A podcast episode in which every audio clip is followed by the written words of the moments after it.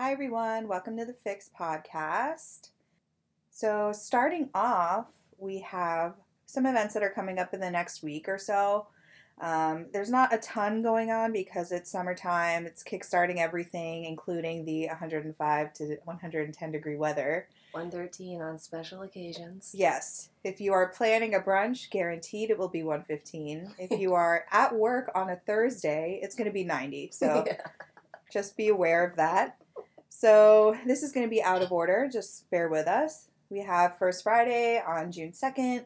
Food truck beer gardens, the same goodness you'd expect from a First Friday. Yeah, over on Roosevelt Roosevelt Row. Yes, 7 p.m. We also have a couple of things that are ongoing. The Desert Botanical Gardens are doing a flashlight tour, so you can do all the cool things that you would normally do at the Botanical Gardens, but with a flashlight and just fuck with your senses and walk Yeah. around. And yes, it kind of gives you an excuse to come out at night too. yeah, enjoy the desert, enjoy the nice cooler weather. It'll be maybe 95 instead of 105, so that'll be nice. Also, this really cool exhibit that I just kind of stumbled upon. It's called the Ocean of Light colon Submergence, and the um, it's by this UK collective of artists, and their name is Squid Soup. I don't know what that means, but it looks really cool. It says immerse yourself in an ocean of light. Squid Soup's installations use light based data visualization to create an augmented reality environment. Basically, it's just a lot of jargon, but the pictures look really cool. So if you want to Instagram things, support some local art or not local, just any art, they need money. So go check them out. It's $10 for adults at the Scottsdale Museum of Contemporary Art. Your Snapchat will be popping, Exactly. guaranteed. The last thing we have, which I'm the most excited about, is the opening of Phoenix's first Puerto Rican food truck. It's called Phoenix Coqui, and they are Puerto Ricans serving up a lot of really good food. They're going to host their first, um, I guess, opening event at this place called The Rock, which I've never heard of, but it's on 4129 North 7th Avenue, so that's 7th, Ave- 7th Avenue in Indian School and they're going to be serving food. I'm sure they're going to have giveaways. It's June 10th from 6 to 10 p.m. You can follow them on social media at Phoenix Coqui. That's C O Q U I. It's named after the national frog of Puerto Rico. Oh yeah. Yeah. So it's pretty cool. So those are the events around Phoenix. We hope you guys go out and enjoy them and learn more about, you know, different cultures and things happening around Phoenix and hopefully it'll inspire you to keep exploring.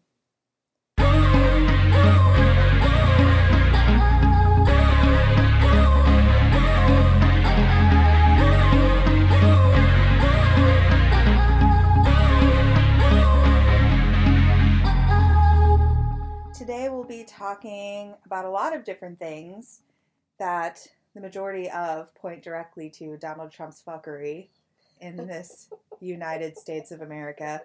We'll also be talking about things happening in Phoenix, a lot of things that have been annoying me as of late, NBA playoffs, a lot of other stuff, so we think it'll be a good show.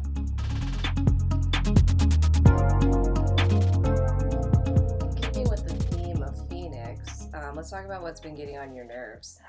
So, How much time do we have? anyone who knows me knows I'm a little pretentious about the food scene, but it comes with a lot of time dedicated to TV shows and books and following chefs around and following their careers and actually going and trying these things. So I feel like I have like a tiny bit of real world experience. You've done some work, you Yeah. have some knowledge, it's important to you, it's something you care about, you Yes. have passion for it. It doesn't make you a chef, but it makes you someone that gives a damn. So Yeah. you feel like you can have a opinion I- about it. Yes. And a valid one that should be taken into consideration. Yeah, and if you're tuned into this podcast, you've given me this platform. So you're going to sit back and take it as fact that I will tell you that I I, make just my own platform.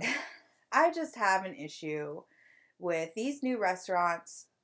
Let me preface this by saying I'm really happy that Phoenix is starting this new scene. I know that Fox Restaurant Concepts and Genuine Concepts are like the two biggest restaurateur companies in Phoenix right now.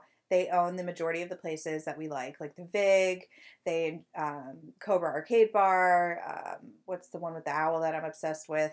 I was gonna say the Hoots, but that's what I call my local owls. Um, Um, it's called the. Damn, I go there. Kate just Oh, posted Woody, something about Little it. Woody. Little Woody. it's called the Woody. Um, all of these places, they opened up Doughbird, so Arcadia's popping right now. Like all of these things, we're really happy with them. Like more power to them because it's making us want to go out more as we're living in the city and we finally have things to do. So I appreciate that. I want them to continue doing what they're doing. However, there are some places, namely this place called Chico Malo, which just opened up in Cityscape.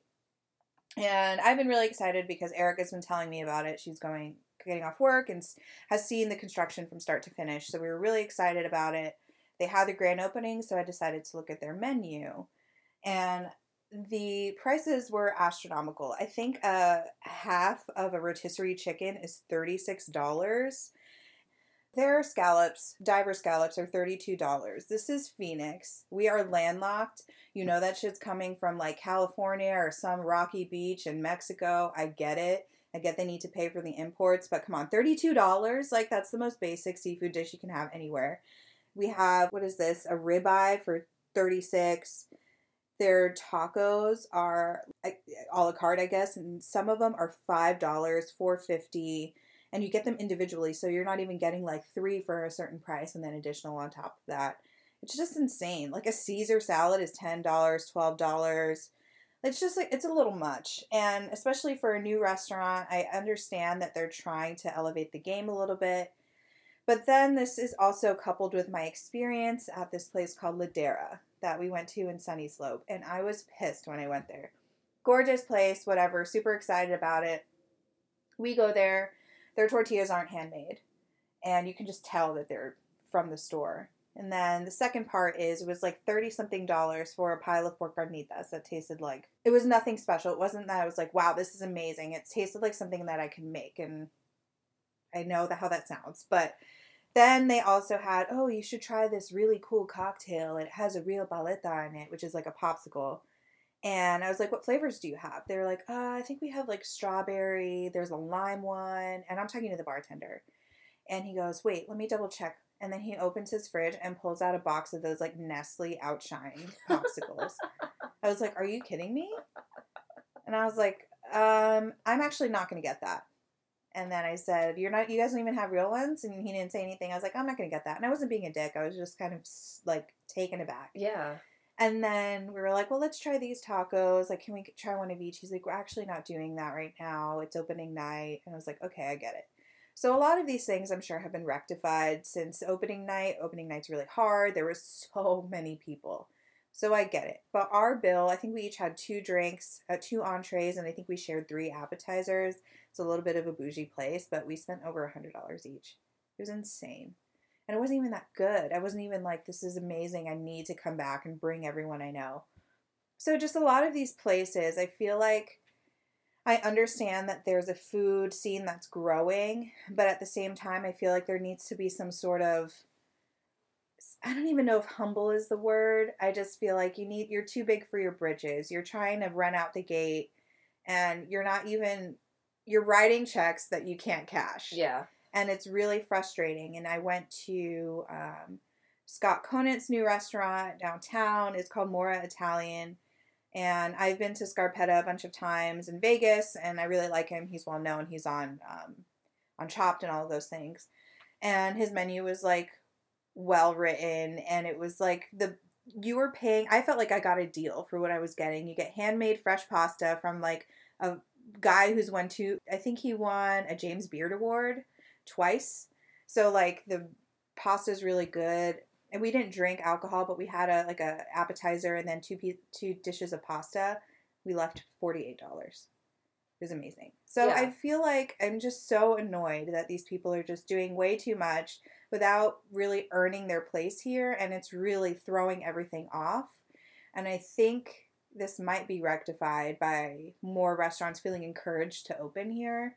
But it's just it's been horrible to go from like chain restaurants to all of this stuff that people out here can't even afford. It's not even There's no in between. There's no in between. And then a place like Chico Malo opens up and they're in a prime location. They're in downtown Phoenix, in which people have been like begging, hoping, praying for a place to open up with good Mexican food in the Mhm. downtown area. Mm-hmm. And we end up having this place. It opens up. It looks so great. Like it's beautiful inside. The interior, um, you know, the decoration, the styling, everything is it's fantastic.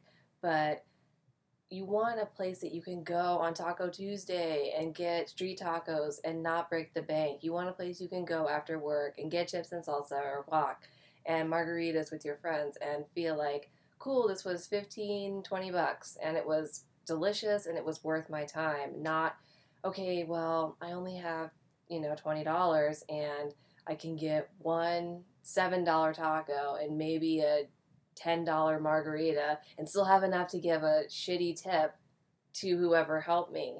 Like, that's not beneficial. Mhm. We want to build up Cityscape, and I think that a lot of times we have too many places that are too expensive. Like, it's not. That's and it's not, LA. feasible. We shouldn't be trying to compete with restaurants in LA and San Francisco. Like we're our own place. We're our own demographic. Try to think of the people that you're trying to serve. Are they going to spend thirty six dollars on this plate of food? Hell no. It's just going to be the same people, the same people who don't know the difference between good and bad food, whether it's ethnic or not. It's just it's a little ridiculous. I feel like they're trying to hoodwink people. It's strange too because in that entire area, if you look around it, it's like Chipotle, Five Guys, uh, Ahi Poke Bowl, um, Starbucks, and then there's the bowling alley. But they even have like decently priced food in the area, like, and they have happy hour all the time. Copper Blues is right above. They have good happy hour and decently priced food. There's tons of places. Pizza Studio, like everything over there is affordable. I feel like Cityscape is kind of supposed to be that affordable space where there's a lot of food. So it would be nice if a restaurant would come in there and make really good Mexican food, but have like good street tacos Mhm. and simple, just dumb your menu down a little bit, which I know sounds terrible, but simplicity is key. It is key. And also, chefs are trained to do this thing. They're trained to learn how to write menus so that people understand because they're not going to go and have something and they don't even know what a coulis is. They're like, what the hell is this? Like, what am I eating? What are you serving me? And if often, if you go to like really fancy restaurants, you'll read their menus, and if they're well written, it sounds like really plain. They'll just say, um, they'll call it whatever they want. They say pork belly over, I don't know, let's just make anything up. Pork belly over um, grits and a side of spinach. And then you're like, that sounds weird. And then you get it, and it's this beautiful de- deconstructed thing. Like, that's the whole point of it, is to make you think of the things that you know in a new way. If we can use our resources here and help those smaller businesses or those mom and pops, like, maybe have a little bit more money and get like a brick and mortar place or something, then maybe these restaurants will realize we need to actually have quality. Putting a high price on something doesn't mean that we're five star.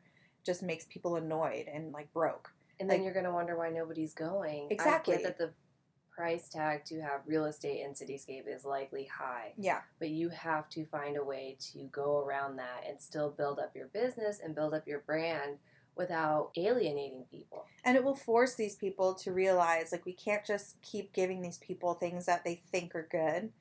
This is we're actually competing against authentic Mexican food, which is everywhere here. It just doesn't have the exposure as it should. But once people start eating that authentic food and the good food, they'll realize, Chico Malo, you guys is trash. Like your tacos don't taste good. Why are you putting jelly on it? Like things like that. It's a little ridiculous. But that was that was just my rant. I just felt like super annoyed by it and I just had been going against like places and places and places where I'm just like this is some bullshit. Yeah, and then you go to Tacos Chiwas, spend ten dollars, and have like the tacos of your life. Yeah. Those were amazing. I was thinking about them today. I still haven't gone, but I you said they were good, and I haven't seen anybody say they were bad. Like I have not seen one person say, "Wow, I didn't like those." Everybody is like, Shout out. "That shit knocks." it was so, So, good. I and they have go. alcohol, so Win, win, win. yeah, do what you gotta do to get there, just get there. Right. Moral of the story: Just go to Tacos Chiwas. Yeah, fuck Chico Malo. Go to the taco truck behind Charlie's that no one knows the name of. But Oh my gosh. Yeah. Just support those guys. I saw someone write a status update like I had the best tacos in my life, and it was like at a gas station, like north of the 101 in Cave Creek. I was like, let's oh go. Oh my gosh, that place was on Diners, Drive-ins, and Dives. I'm pretty sure if I'm God thinking of the same place, but it was Anthem. Okay. Creek. It could be different. It could be different. And I was like, Guy Fieri, man, like that But makes he, you want to go. it was literally a place that was like in a gas station. I just remember his ad in Vegas that was like, "Holy guacamole!" There was like a, a donkey with sunglasses. I was like, in "How the are you?" Rio. It's in the Rio. You have like Jose Andres, fucking three Michelin star across the street, and then you have Guy Fieri in his button-down flame shirt with the sunglasses on his neck, backward. just serving people like nachos I kind of want to try his wheelbarrow. restaurant. I wonder if it's any good. Probably. I feel like he has a burger joint too, or is that? I'm I think all of it Flay? just looks like something exploded on the plate, and it's like piled high, and there's onion rings on everything. And there's two fingers up. It's just like, yeah, man, rockin' rock on. This is called uh, our rockin' nachos. We got our rockin' burgers, our rockin' tacos, and Come on down to Flavor Town. yeah, flavor bombastic flavor blooded. Like, shut up, shut up. He'd Oh my shoot you in God. Mexico for that. I know. It's so funny though. So, Phoenix, do better. I'm tired of this. I'm tired of having to teach you how to be humble.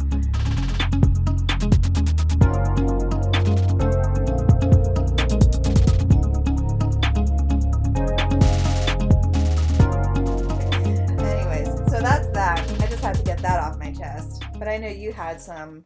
So on my end, I actually work downtown, and working downtown has been quite the experience of a lifetime.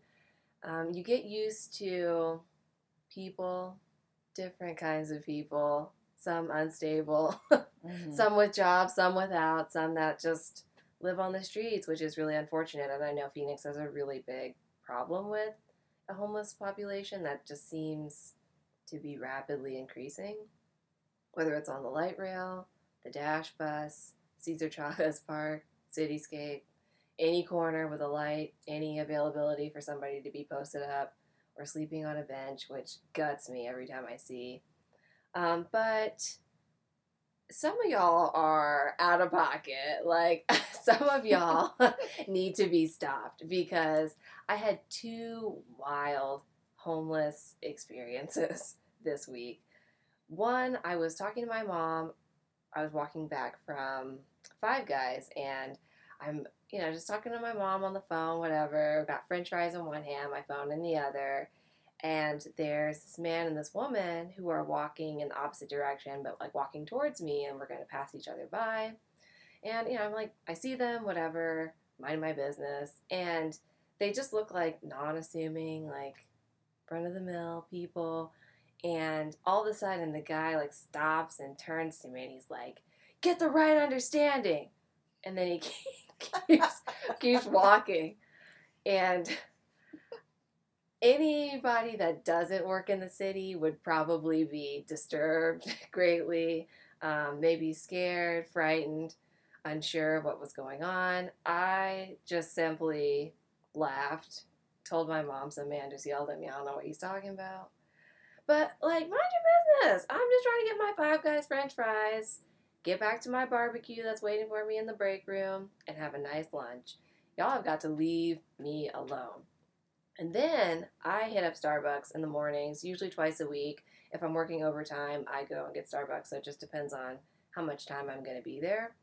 But I had gone to Starbucks after I got off the bus, and there was this man and this woman posted up outside of CVS.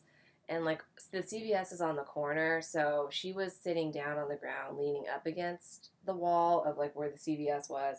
And then there's the sidewalk walkway, and there's like this little brick area with plants and stuff. And the guy was kind of leaning over there. So I've got my headphones on, which I feel is a staple when you're going to be walking around in these streets. Keep your headphones on, don't make eye contact, or you get sucked into talking to people. Um, so I walk past her and she's like waving at me, like she knows me, like kind of like, excuse me, excuse me, whatever. And I have a hard time ignoring people. So, like, if somebody's trying to get my attention, even if I'm going to say no, I will give you the decency of acknowledging your presence, acknowledging that you're a person, you're speaking to me. I don't have to ignore you and treat you like a ghost. Mm-hmm. So I, you know, take my headphones back a little bit and I'm just like, you know, like, sorry I couldn't hear you. What was the question or whatever? And she's like, um, I need to use your phone. I, I need to make a call Mm. to get somebody to pick me up or whatever. I'm looking at her like, Madam, I don't know what you think this is, but you're not even alone. You got a dude right here next to you. I'm not going to give you my phone so he can run up behind me or something. Like, go in CVS and ask. I know CVS has a phone. Ask them. I just told her, like, I'm sorry, I need to be to work in like two minutes, which I literally did need to be to work, but my job is across the street. So Mhm. I'm like, sorry, I, I can't let you use my phone. But I, just don't know why y'all think people are going to be giving you access to their funds, their food, their money, their things that they have when, like, you just have to take care of yourself and you can't be put in the position. It's 6.55 in the morning. There's not a lot of people out right here. I'm alone. You're with somebody else. You're both strangers. What do i look like giving you my phone? Like i have to be born yesterday to do something stupid like that so it's just interesting dealing with the homeless population because i try to be empathetic I try to be sympathetic. I try to be respectful and kind because there's a lot of people who are really, really rude to people who are homeless. And like their lives are hard enough. They don't have food, they don't have water, they don't have anything, and it's freaking hot. Like this is the worst time of the year too. I think about like 110 degrees, all those buildings around. So the heat is just like stuck to the ground, and I hate seeing like people on the streets. But we got to come to some kind of agreement on what we can do to help people because it's scary too. You like you have to take care of yourself. Right. Um, so And there's nothing that says that you can't, you know? It's like you have to look out for yourself while you can look out for them too. And it's just frustrating. I don't want to like bulldoze into a different subject, but it's just like p- places like San Francisco too, they have such a horrible drug and like homeless problem, but their homeless shelters are like at capacity. They're turning people away. And I don't know the situation out here, but something has got to give. I think they're like that too because behind my job, a couple blocks behind it, when I used to drive, I would drive past this area and it would it just seemed like homeless people were like running rampant and I'm like there's got to be a shelter over here and you would just see everyone like huddled around walking around this building. I'm like I just have to imagine they don't have enough room for everybody. Mm-hmm. So where are these people going? You know, what what are the resources? What do we have to do? Mhm. Like I just I hate it. It's I laugh at some of the funny stories where like you have encountered people and you're like, man, that guy was doing some crazy stuff or saying some, you know, randomly yelling at me to get understanding when I have not said a word to you and I don't know what you're talking about. But in the grand scheme of things, it really is like a, a problem here. And I mean, if it's bad here, I can only imagine it's bad in other cities too. Like you said, San Francisco Mm-hmm. you have experience living there and even when i visited san francisco it was pretty bad Mm-hmm. and that wasn't maybe like five years ago or Yeah. something so And that speaks to the national conversation, like you were mentioning with Ben Carson. oh my god and then It's like, so what can we do? Let's look to our leaders to give us some pointers about what are your plans to help these people? What can we do to support your plans to help these people?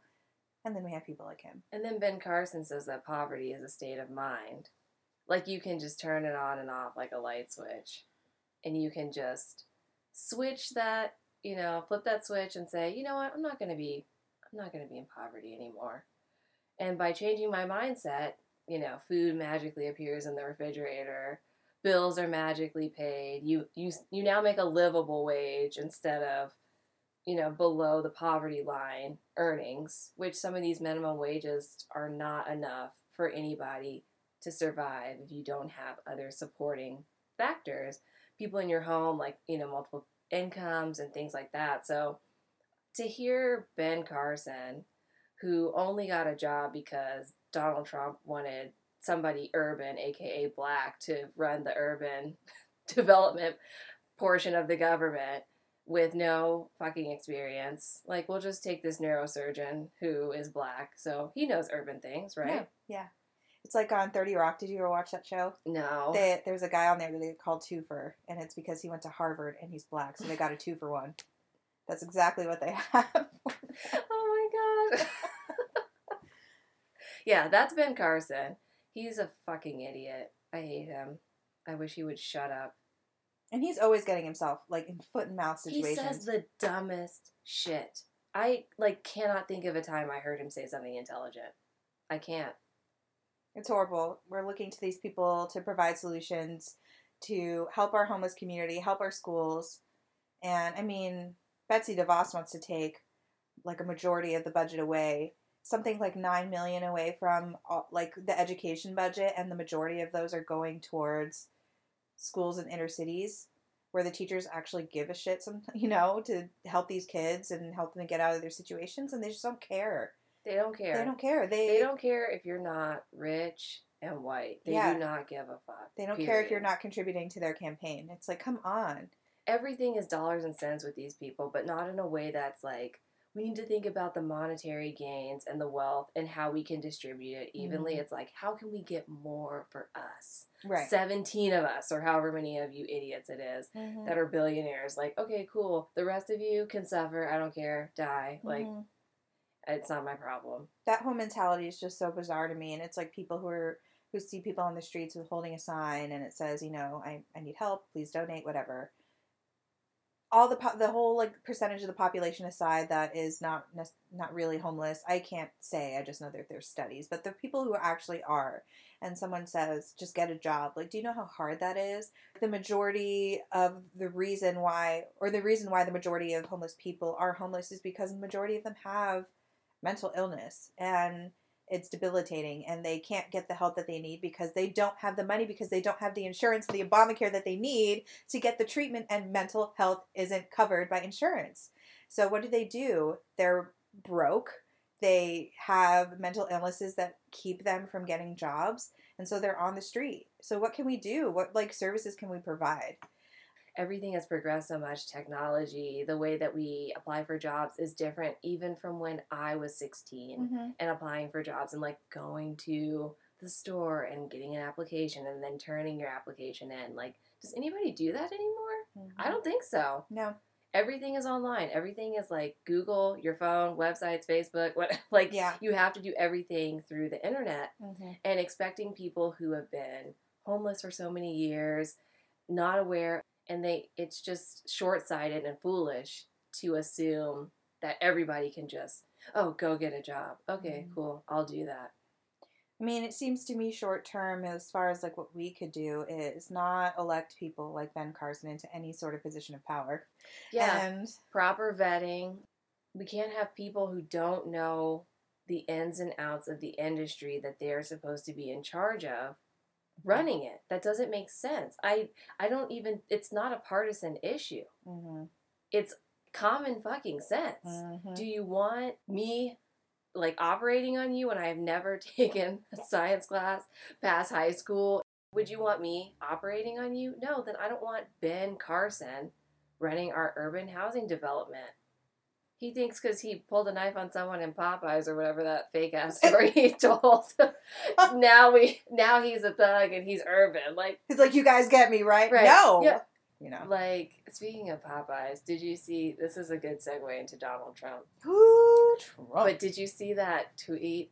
I sent you that tweet about like when they say the spicy's ready at Popeyes. it's like the uh, little clip of Donald Trump like pushing his way to the front of that uh, conglomeration of world leaders. I was like, wow. That is, I mean, that's real for when Popeye says that the spicy chicken is ready, but it's not real, and it shouldn't be real. It is real, but it shouldn't be real for our president. Well, not my president.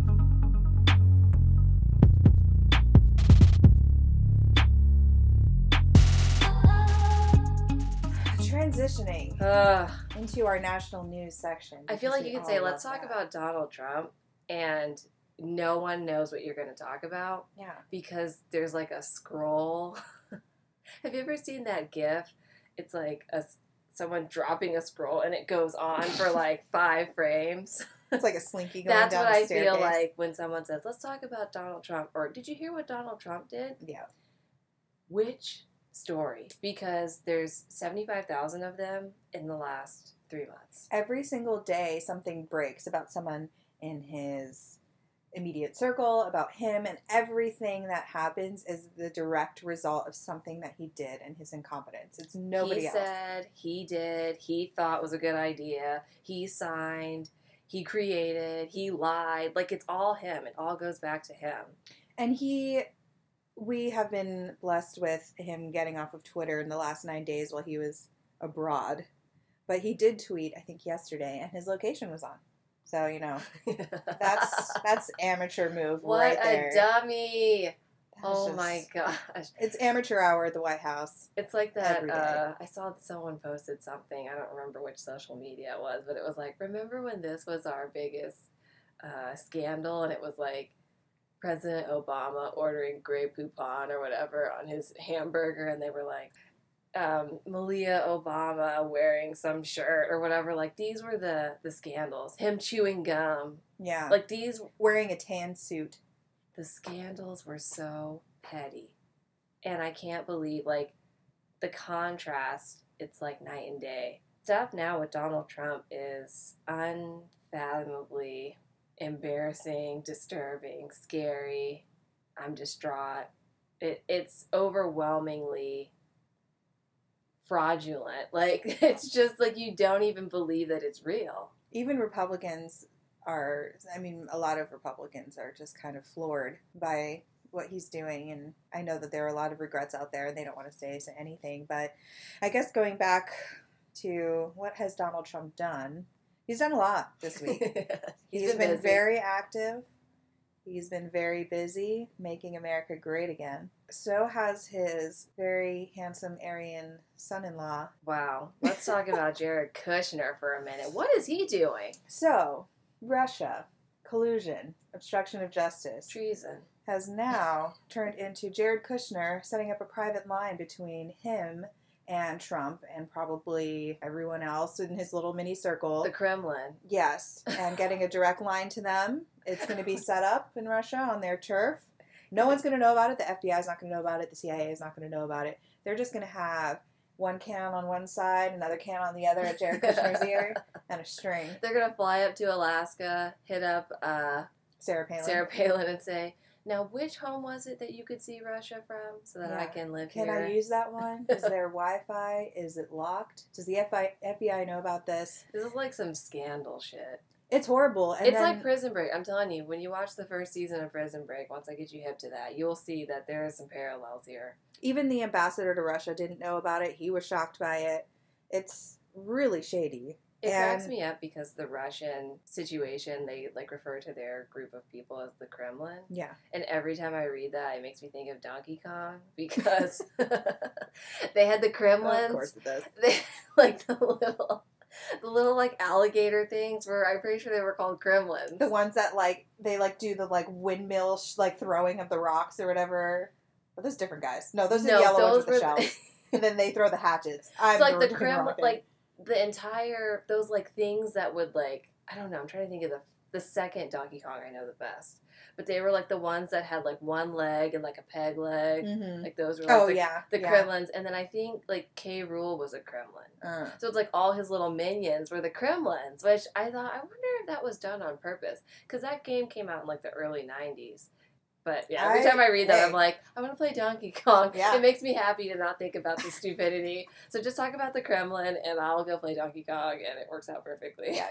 But this guy's just someone is giving him too much life. Like Trump doesn't know what he's doing. So Jared Kushner is basically Jared Kushner and Ivanka Trump are basically running our country right now. Before it was Steve Bannon.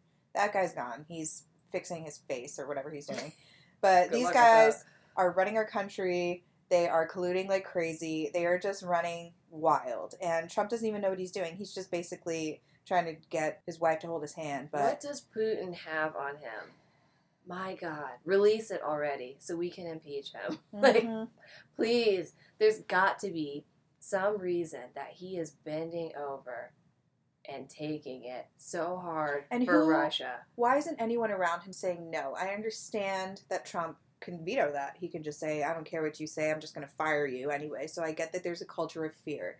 But then I think I look at people like Jeff Flake, and Jeff Flake and this other senator from Nevada, I forget his name. They are like the two most vulnerable Republican seats in Congress right now because their terms are ending this in 2018. So Jeff Flake right now is he's a major proponent of like pro life, all that stuff. Do you remember that thing back in March when they had a town hall and they were just like berating him for two hours, just screaming at him? It was great.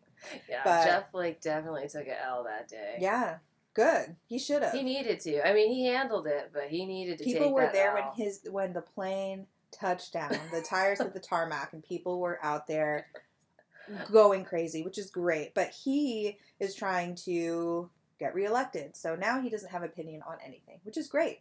We have a guy who has an opinion on too many things, and then when it's time to get elected, he doesn't want to say anything. He tweeted the James Comey thing. We all wanted to see the memo that he wrote about his conversation between he and Trump, um, just to see if there was any evidence of collusion, which I'm sure there was. I'm sure it's all throughout the memo. And all he tweeted was, "We need to read the memo." It's like, excuse me, like you can dummy. actually, you can vote and you can talk to people who have the ability to move the needle to get some independent counsel because Comey's fired now. But all you're saying is just, we need to see it, taking a very neutral stance. And it's like all of a sudden you're a little leaning a little bit to the left now. Like I don't know. I just feel like Arizona is very. We have very fickle Republican congressmen, and we have John McCain, and I. John McCain does like five really good things, and then just one just does one thing that is just unbelievably horrible.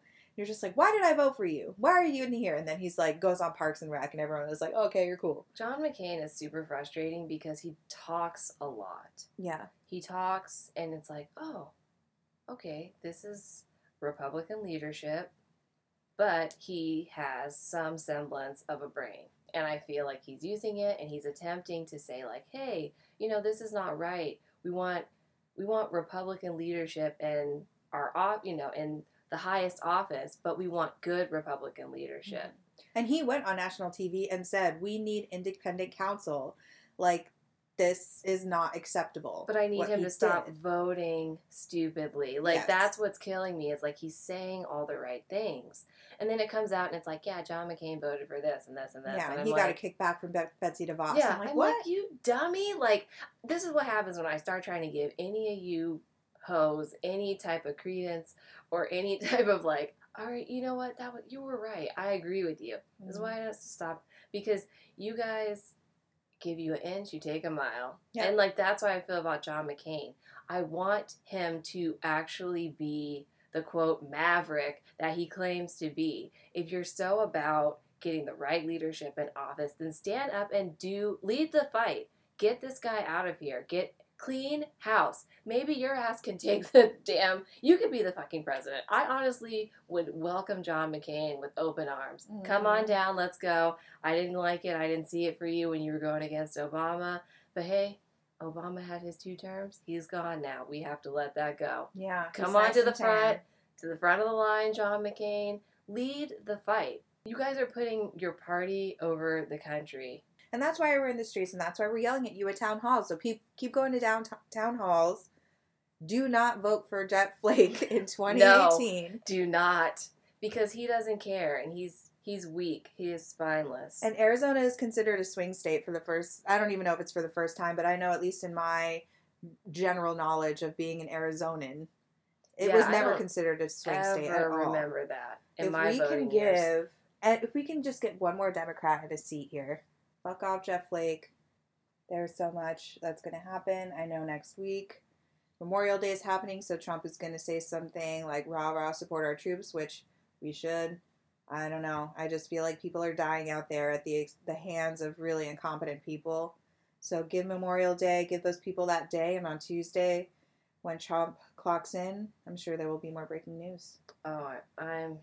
We can't go like six hours without something coming out of that. Every day, like White 3 House. p.m. I we haven't heard from Sean alert. Spicer in a while. We haven't, and he is on very thin ice. Did you hear that they didn't let him meet the Pope? Yes. That's so sad. He's so petty, I swear. He's horrible. It's just like you're literally your boss is a loose cannon. Everyone that has to deal with Donald Trump is like, you don't know what tomorrow will bring. Are you going to have a job tomorrow? You might not. he gives people like an hour to prepare for really like big news. Like Trump decides to do this like whatever, sign this executive order and and they're just like scrambling. This is Did you I'm read hearing. that Time article? Yeah. Oh my I knew that. I knew the second I saw that cover. I'm like, this is gonna hassle shit. literally it was like people are looking for jobs Yeah. like we are running for the hills we're trying to get out before it's too late i don't want my resume going down in flames at the hands of working for the trump administration like it's killing people's careers being associated with this sociopath Mm-hmm. He's insane. I don't he's, get li- it. he's got to have dementia or something he can't even put together like a complete sentence He has a vocabulary of like a, like- like, 84 words. and, and, and you know i, I was a, a, a big proponent of uh, uh, uh, that thing Yeah, you uh, know, he's just he's just a nut job. Yeah, I'm so glad you. He probably uses the word retarded and uh, and like Someone said that to me today, he and probably I uses just, that like, word in casual conversation. This person at my job does it all the time, Oh and I'm like, no, no, no. don't you know by now that we don't say that? Come on, well, Is this also 1992? Yeah. Because I'm like, where's HR? yeah, Damn. he's just giving life to a very small but loud and disgusting population that has before now like been living in a closet. Hanging um, now he's the leader of the free world. with Barack Obama's face on it. Yeah. outside of All the closet news. racists are coming out. Of That's the, the thing too. Is it's like it's not even a small amount of people. It's a lot of people. Mhm. It had to be for this idiot to be the president of the United States. Mm-hmm. So, you know, I don't know. It's a lot of crazy stuff going on here, but it's like, is there anybody in this administration, this family? Are any of your hands clean? The answer is no. Clean house. And Paul Ryan got to go too, because I'll be damned if that fool becomes the president. He's dick. I hate, hate Paul Ryan so much. He is an evil human being. He has Jared and Ivanka running their foreign policy, and Paul Ryan just slashing everything here. Every he's like, oh, black people, mm. brown people, no. Health Asian? insurance, No. nah. Immigrants, no. Fuck them. Deport them. Get them out of here. Mhm. like what? penis medicine. Let's give it twenty million dollars. What So a bunch of idiots. It's just sad. It really makes me sad that this is where we are. This is what life has come to. This is the country we we wake up to every day. Every day. And unfortunately, the justice system, which may not necessarily be the system that's going to handle all this, but in general, it moves as slow as molasses. So even if there's some sort of momentum with this impeachment or investigation, I mean, we're looking at months, maybe even a few years. I mean, it's just not feasible that it's going to like it's not like we're going to wake up tomorrow and somebody's going to be like i moved to impeach donald trump and it'll be done by friday like Mhm. everything just is so slow which sounds crazy if you can't even have hope about Mhm. potential moves and getting this momentum going it everything is just so far from ever being worth a damn Well, keep your heads up. Keep informed. There is no excuse for just not at least keeping up in the very in the broadest sense of the term about what's going on here. Like you don't need to listen to NPR every day and read the New York Times every day, but try to stay informed about what's happening because it's going to affect you. It's not a matter of if, it's just when. So stay on top of it. Stay on top of what's happening in your city because it matters, and we'll go into that later. yeah But- it's going on everywhere and it's just going to get worse so stay vigilant and stay informed And support sure. each other. Anytime I see a woman in the streets now, I'm like, "Are you good?" I don't say that, but in my head, I'm like, "What right can I do?" you're looking make- for signs yeah, let's make our interaction today the best thing that could happen right now in the next 10 to 15 minutes because I'm going to compliment you. I'm going to help you with what you need because we need to stick mm-hmm. together. And that's going to come back later. So,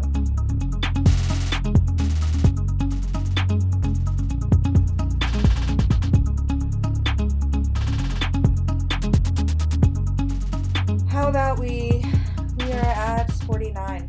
So want to talk a little bit about the NBA playoffs and make it bring a little light to this. On Why a you teach me? happier note, The only thing I've been seeing on Twitter is that everyone's pretty pissed, and I would like you to tell me why. NBA playoffs this year have been a sham, a mockery, and a disgrace. And I'm going to let you know why. There are two teams that matter, and these two teams are in the NBA Finals, which start on June 1st. But everybody else is just second fiddle. And it was apparent in every series. The Warriors have not lost in this postseason, and they are in the finals. The Cavaliers have lost one game. One. They have bulldozed over every team they have played. There's been some competitive games in series that didn't involve either of those two teams, but you knew, okay, this series is interesting, it's, It's just a entertaining, fight for third place. but it's literally delaying the inevitable, which is Golden State Warriors and the Cleveland Cavaliers are going to play each other for the third straight year in the NBA Finals. And I think the finals are going to be good. I feel confident that they are going to be competitive because both of these teams are so good. They're stacked, they're good in different ways. So I think that there's going to end up being a lot of competitive, close, hard fought victories. And we need it because it the playoffs have been taking place since the middle of April. And it's just been bad. It it has just not been worth the time. I spent half of the time with the game on in the background, muted, or checking my phone. Like, okay, let me see who who's playing. Let's see who won this game. Let's see what's going on. Any interesting stories? Any injuries? What's going on? But they just haven't been compelling. And I'm hoping, crossing my fingers, that the finals will be better. I don't have a prediction right now because I I just don't know. I really don't know. Of course, the first meeting the Warriors won, but the Cavs were understaffed, I should say. They had a couple injuries, key injuries to two of their key uh, starters. So even though they forced six games, it was pretty obvious that the Warriors were going to come out on top. Last year, it seemed obvious that the Warriors were going to come out on top, but injuries and suspensions and a complete shift in Draymond Green. basically and a complete takeover by LeBron James, a man that could not be stopped, made it so the Cavaliers ended up winning that series when it seemed like they were done for. So I have no idea what's going to happen this year because both teams are actually at full strength, full capacity, and it's going to be obviously the Warriors want to kick some ass and the Cavs want to repeat. So everybody has a lot to play for. We're going to see who wins. Sounds good. Sounds exciting. I'll actually might tune in for that. Yeah, I just saw things. I was like already halfway in, and then people were like, "Man, can we get to the finals?" I'm like, "I'm not gonna waste my time with this." It, it was like that from jump. Like I said, they they barely like they haven't lost a game. Warriors have not lost a game, and the Cavs lost a fluke game where the Celtics came back from like twenty five down Damn. and ended up winning. Wow. They ain't winning again after that. So God, I remember when the Celtics were good. yes, they're you know they are good. They just have a LeBron James problem, like Yeah. everybody else in the Yeah. East does. And there's nothing that really anybody can do about the Cavaliers unless someone has like a career-ending injury or some sort of falling out between players. It's gonna have to be something's gonna have to happen, and I don't want that to happen because obviously all their players are really good and I like them. I like their team, so I would hate to see something negative happen, but I don't know. We're going to see. I'm Yeah. excited. The finals will be starting on June 1st, and then I believe the games are every two to three days. So it will be over at the latest Father's Day, would be game seven. Cool. Well, we can make our predictions if we want. I mean, I'm always excited when the Warriors win. I mean, it was really exciting for the first time for them. I love the Bay Area. I do think that Bay Area sports have a little bit of a. Um, they're in their own bubble. I think that a lot of the Giants too, and the Sharks, and all the other like big name organizations out there, They're just a little bit too larger than life sometimes, so it's a little bit annoying, but I think that's just me being personally annoyed by it. But hey, I'm down for another Warriors win. Why not? Yeah, either storyline is compelling, of course. Mm-hmm. Like I said, if the Cavs win, it will be a repeat Yeah. since they won last year. If the Warriors win, it'll be I really need Kevin Durant to get that ring. wow. Can we talk about what's going to happen if they don't win exactly? and they have Kevin Durant and every I I might He's not gonna be a laughing stock. I might not be able to use Twitter for like three or three to five days. I love Kevin Durant. I don't want him to take that kind of heat. It's gonna be unbearable. Like, and it's gonna amp up the whole conversation about that's already really prevalent right now about LeBron being the greatest ever. Because if he's able to beat this team, this powerhouse starting that lineup. everyone says like this could be the greatest team ever just because offensively they are really stacked with Steph. I mean, have we seen a team this stacked with this much star power since the Chicago Bulls, like 90, 1993, was it?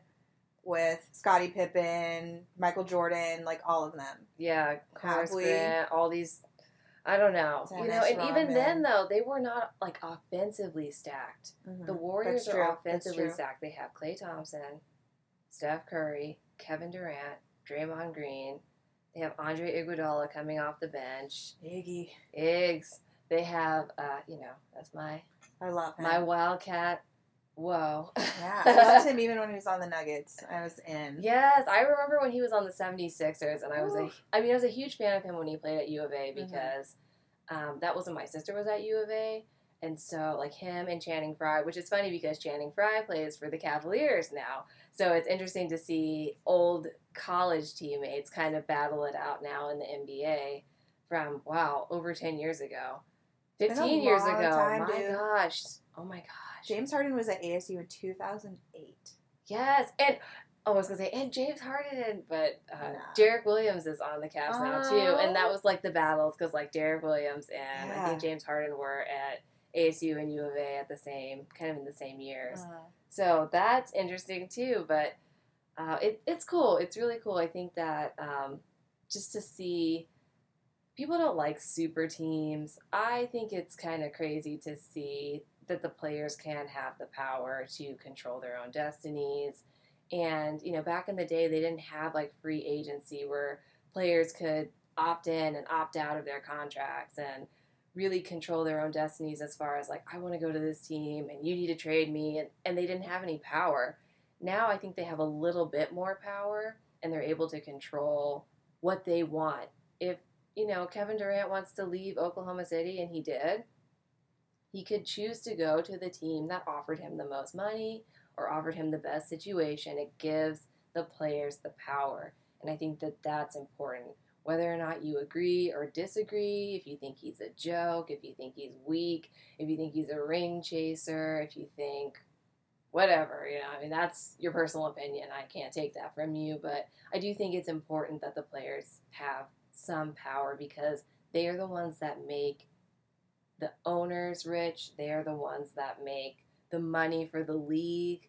So the, them having the ability to say, this is where I want to go, this is what I want for my career, I want to take control of my story and my narrative is important and powerful. Did you see the the Orlando Magic 30 for 30? Yes. That's exactly what it reminds me of. Just that same situation, like changing destinies and Shaq, who he is now, and Penny Hardaway. And I just thought that was really cool and interesting. And I that feel was a like really good 30 for 30. that was really good. It was really, really good. And it just shows the power of these kind of opportunities for these players and what they can do Yeah, for because them. look at Shaq's career. It's all a gamble, though. Like, yeah. yeah. I I mean, mean, we'll he see. still went around from team to team kind of in the end, but like Mhm. going to the Lakers was career altering for him. and for Penny, Yeah. and for Penny, like poor guy. Yeah. Oh my gosh. I know. I think he ended up on the Suns at some point, I think so too. which is always where, you know, kind of like going, like ending the- up in the graveyard. Yeah. You end up on the Suns. It's like washed up businessmen end up in Houston and washed up NBA players end up in fucking Suns. It's horrible.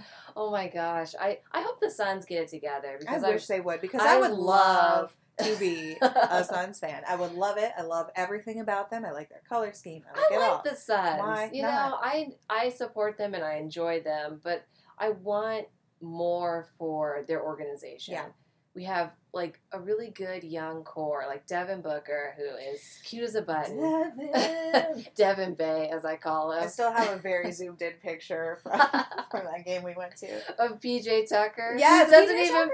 he doesn't even play here anymore. He plays in Toronto, but I remember that picture. It was like looks like he's about to drop a fire Mm. R and B album. But I I like Devin Booker and uh, Tyler Ulis, and um, we have a couple of just like really young, up and coming players. Brandon Knight. I mean, we had Isaiah Mm. Thomas, and we traded him to the Celtics, and now he's having like career Great. of a Sounds lifetime. Good. Sounds like sounds right on literally anything that happens. Come to play in Phoenix. We'll ship you off, and you'll have like the best career ending, whatever. Like it'll just be perfect for you as you ride off into the sunset. And we got Mhm. none of that. Yeah.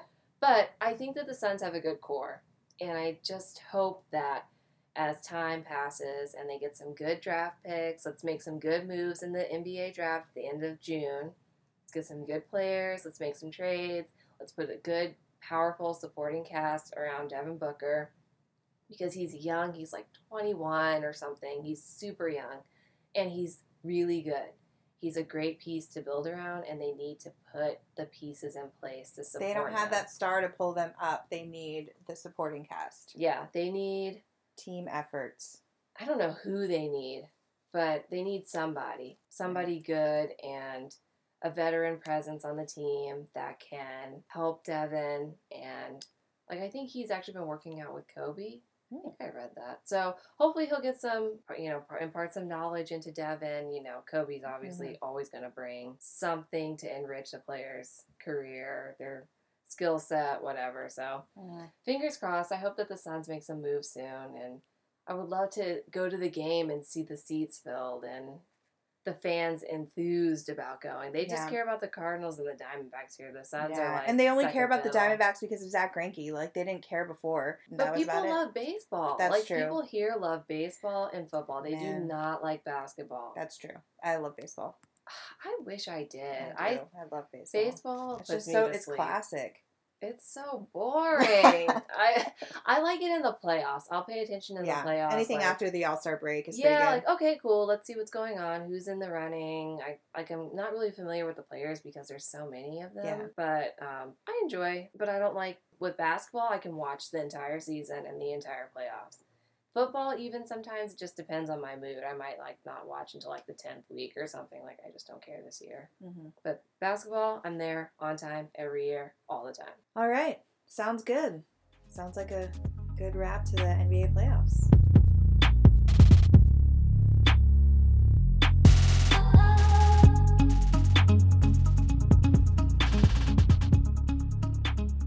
Moving on. So each week we're going to have one major segment where we talk about something really big that we've came, come across, and it could have been something that happened to us personally or something that we read.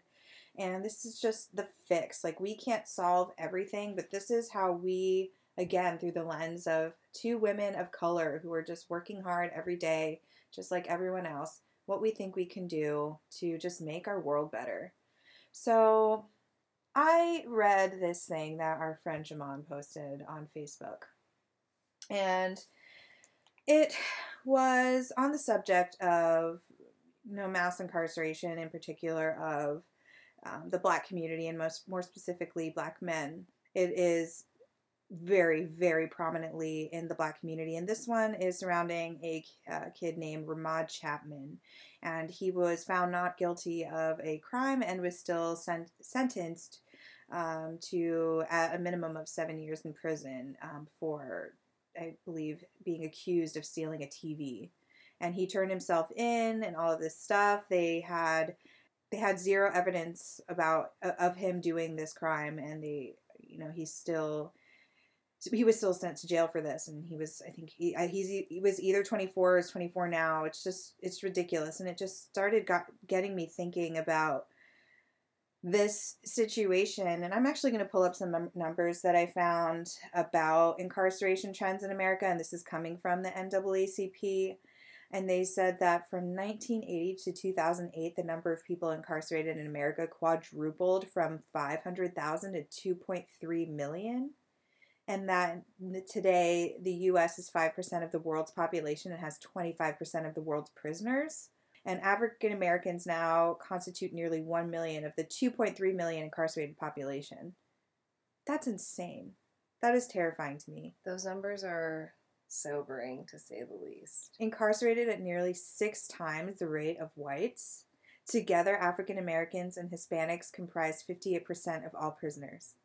It's insane to me. And so I just kind of wanted to just open the floor to this because I know I'm still learning a lot about this stuff, and I, it's just really alarming to me. College, I took a class about crime and like policing or something. I can't remember the, the, the, name of the class, but it was very interesting. But I had to write this paper, and I chose to write my paper on how prisons are becoming like the new mental institutions. And so that's another, I always think about this whenever people are talking about incarceration.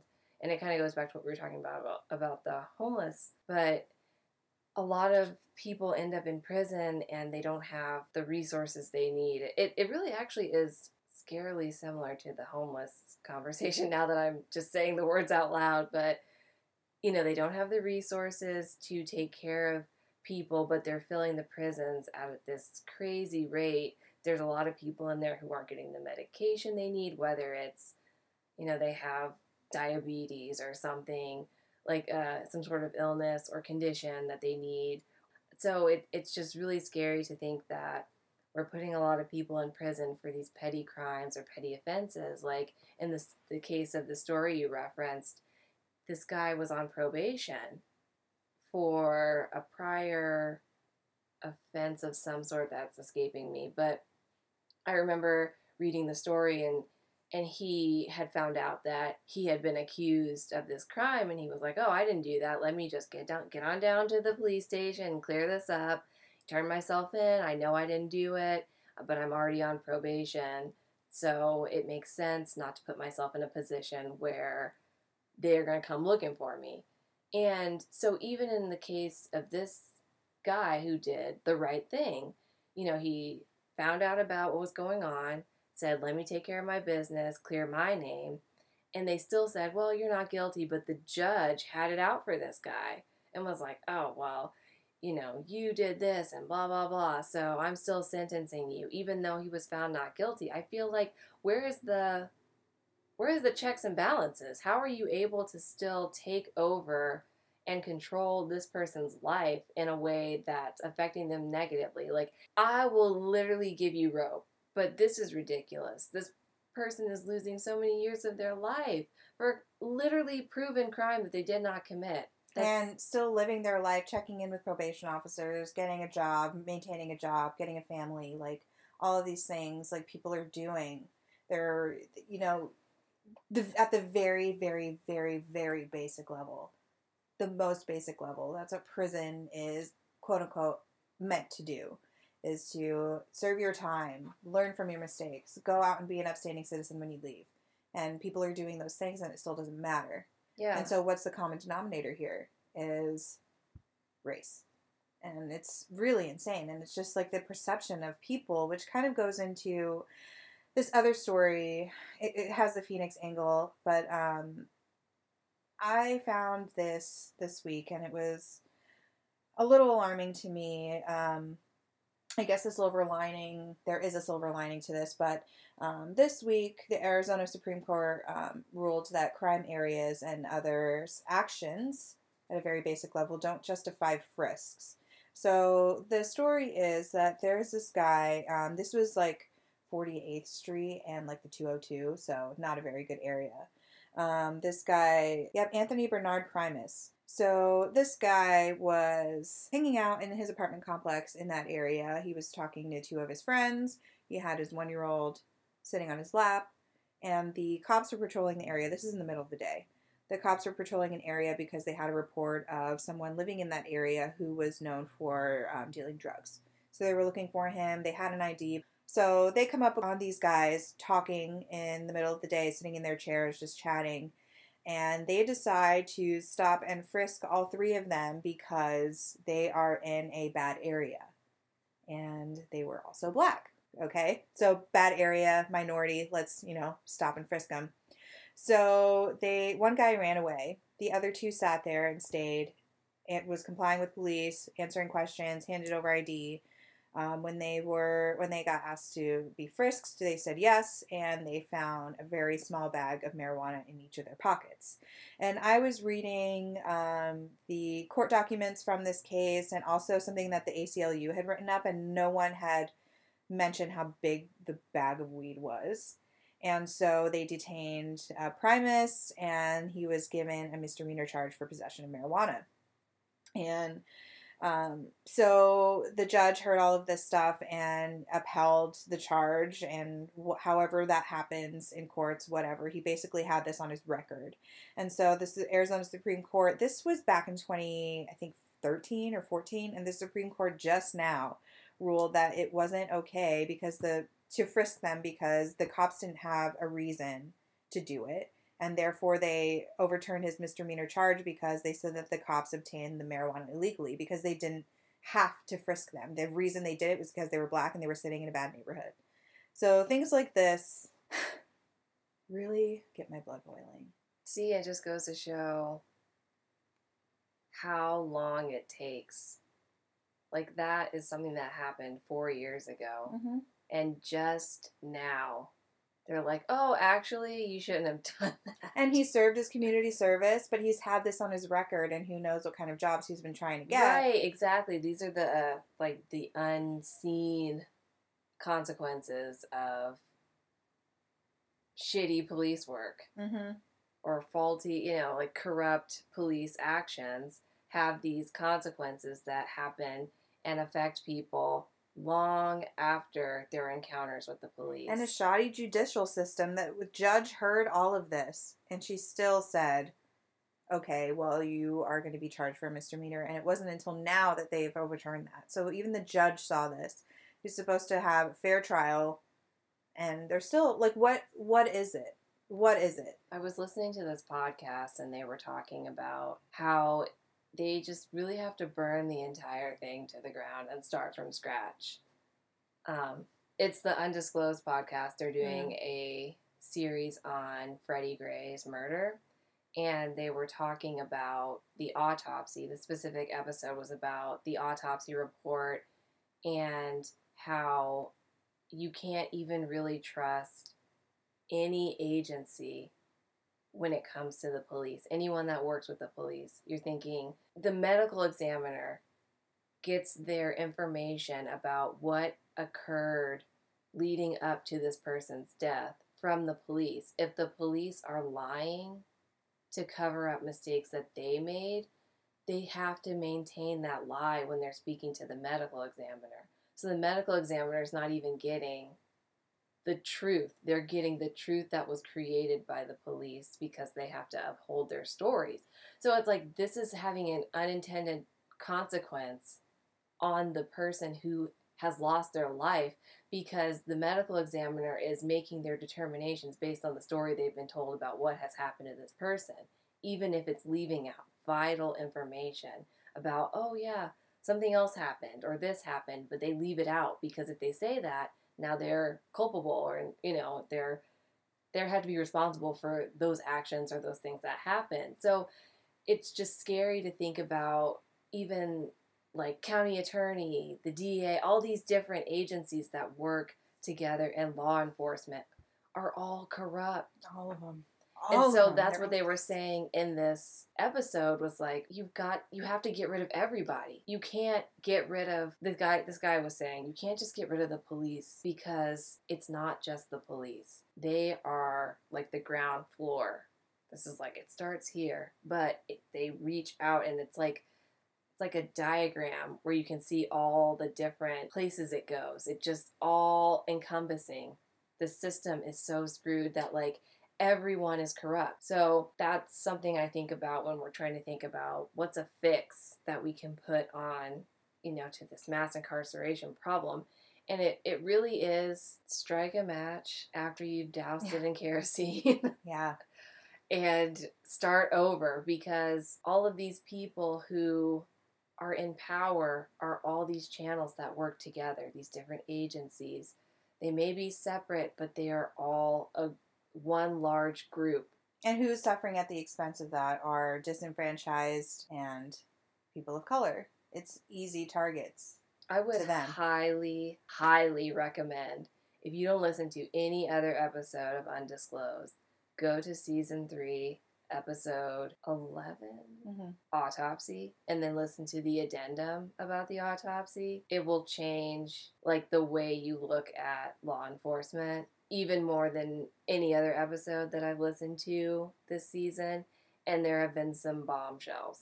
And this situation with this guy Primus is just a small piece of a larger narrative of the incarceration of black men boiling down to a large percentage of them boiling down to small misdemeanor levels or very small fel- felony levels of drug possession, such small potatoes. So that also got me thinking about drug reform. And especially here in Arizona, there's a lot that's been done. In 2010, there was a lot of activism surrounding um, the legalization of medical marijuana out here. And I was a part of that. I wasn't, you know, lobbying and, you know, I didn't have a platform to go and meet with people who could actually make change, but I was out there protesting and doing what I could and donating. And um, for me personally, marijuana reform is a really big passion point in my life. And I feel like a lot of this comes down to this. What can we, what can the government keep? I feel like the government really wants to police marijuana because it's their ticket to policing black people and policing other people of color. And so it's really important. People think, you know, people just want marijuana to be legal so they can like smoke on I don't know the train or like in the park and like a bunch of hippies. Like that's not what it's about.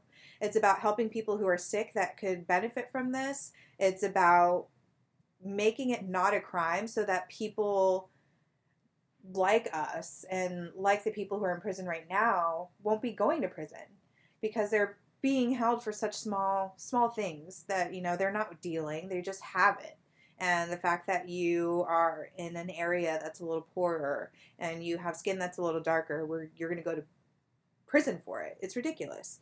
And so i think that there's a lot of things that we can do and i think it's changing the perception and the story around what what marijuana is what it can do to you what what it can't do to you how it compares to alcohol because it's the easiest way to understand it as a substance and just things like that. And i was looking um, at least for me, the fixes that I found for these situations, I really think we'll just start with educating ourselves, unfortunately. Like, there's not a lot we can do to change things in the next year or two or 10 or 20.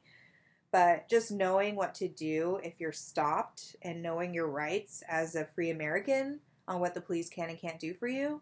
But it's just, I, I would I would suggest if you are a marijuana user to go online and make sure that what you're in possession of is legal if you do not have a medical marijuana card, but um, a very large amount, a very very large amount that is not suitable for one human being is considered a misdemeanor. So if you have a dime bag in your pocket, you you shouldn't be questioned by anyone. But let's just keep it to the law.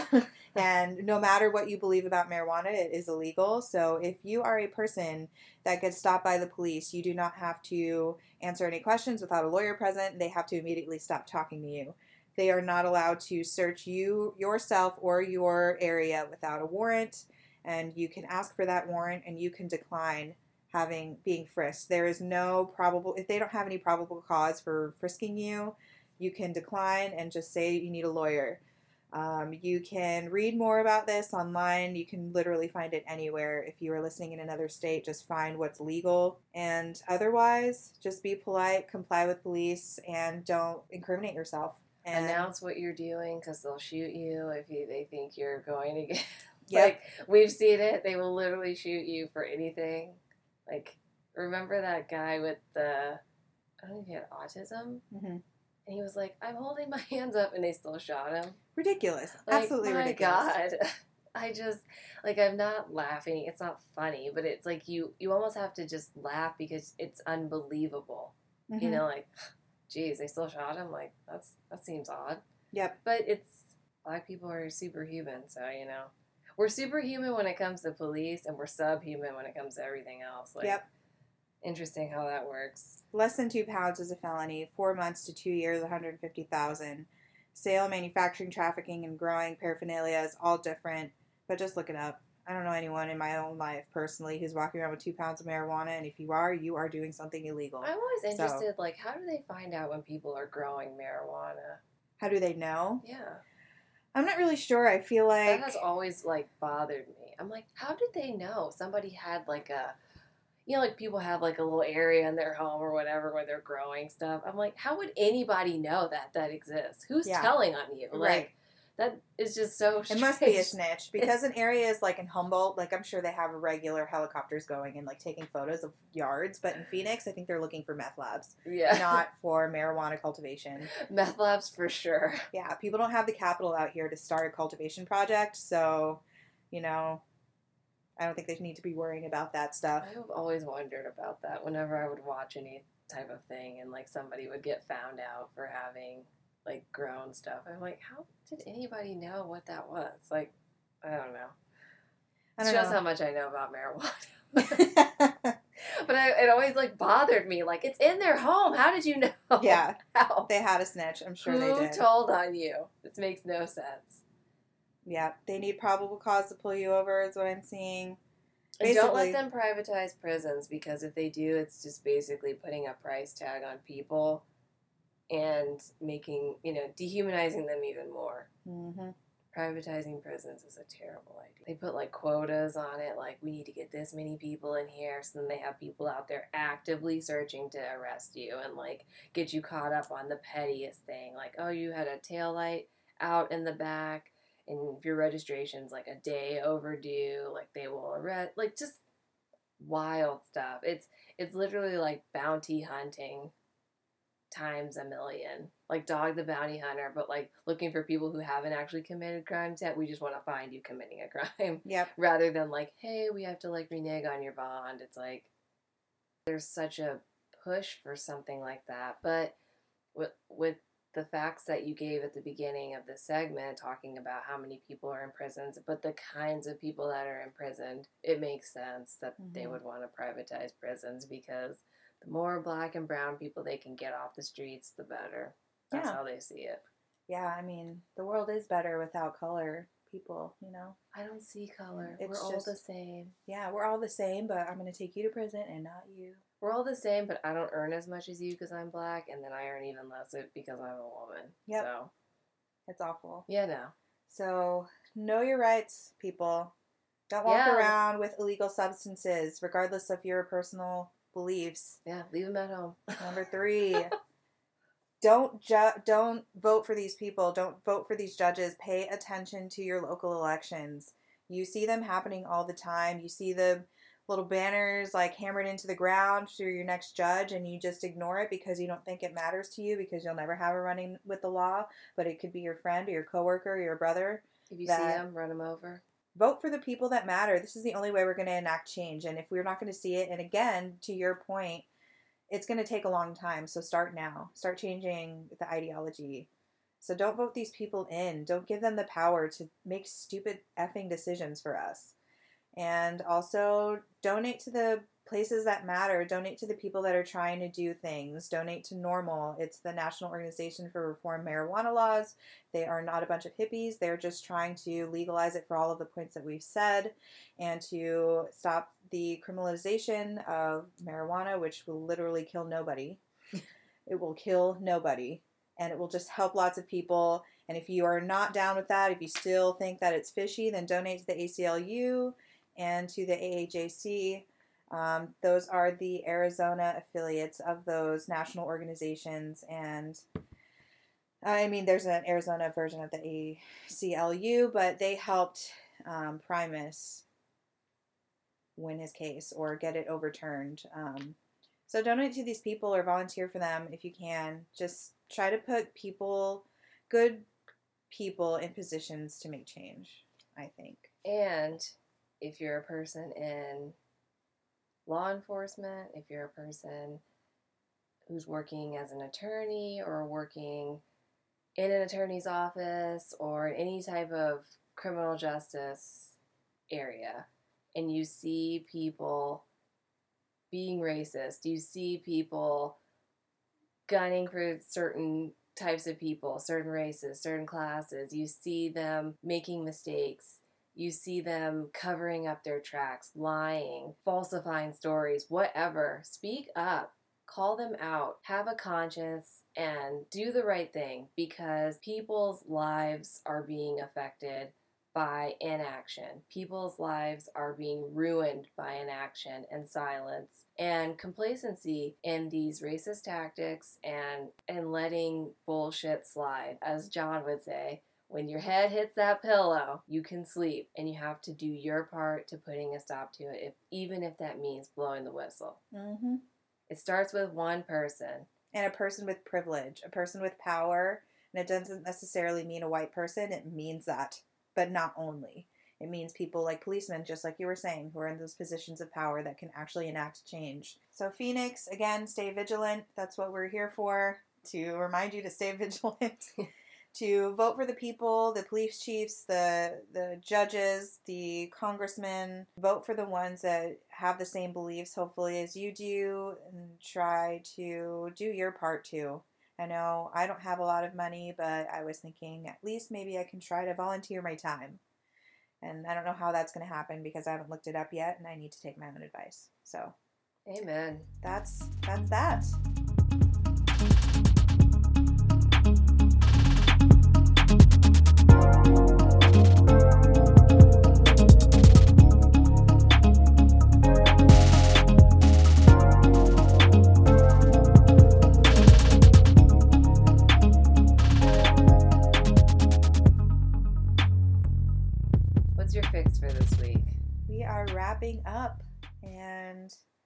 My fix for this week is going to be another music one.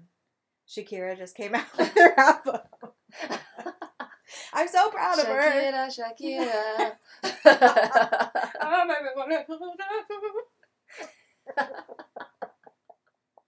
but I love her so much, and I'm so proud of her. She's and it's been so three years. awesome. I, man, Shakira it takes me back to like middle school. She has been the she has been paving the road for a long time. And it's been three years since her album, her last album came out, and it's just always a joy because she's such a positive person and has always stayed on the right side of just everything in her life. Yeah, she has. And she's just a good role model, man. She deserves a shout out. And her music. Was it bomb. Shakira that had that video with Beyonce?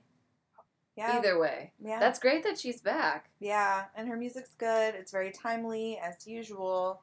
It's just good to have good music around. It always makes me happy when I get a new release on my Spotify and I turn it on and it's actually worth my time. So it's called Beautiful Liar, Beyonce and Shakira. Amazing. We're watch the video. That. Yes, we're gonna post it on our Facebook wall so you guys can watch it. Because they're like both doing the same dancing. Oh, yeah. It's like, oh my gosh, they look exactly the same.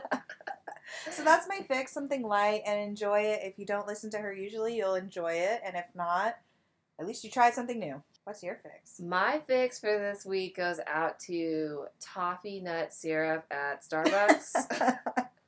I decided to add two pumps of toffee nut syrup to my caramel frappuccino, and my god, I don't ever want a caramel frappuccino that doesn't have toffee nut syrup in it. It was just so good. It added, it imparted like just the perfect amount of nuttiness. It balanced my caramel drizzle that I like around the cup I didn't have any whipped cream. Probably the best Frappuccino I've had in a long time. I had a shot of espresso in it.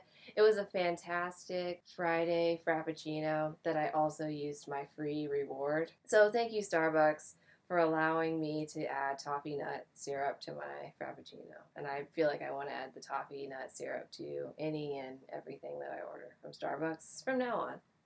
Simple but powerful. Yes, I love Starbucks. They'll probably be my fix at least once a month. Well, Howard Schultz, I hope your marketing team is listening and needs a sponsorship on a very small but very powerful local podcast. Yes. We could use the We have a former partner on yes. our podcast. Four and a half years, so a Starbucks elite member. I'm a gold member. Pay us for the shout out. All right. Go get your Starbucks. I hope everyone has a good week, and uh, we'll be back next week with some more fixes. We did it! Yay! Wrap. That Bye. is a wrap. Bye, everyone.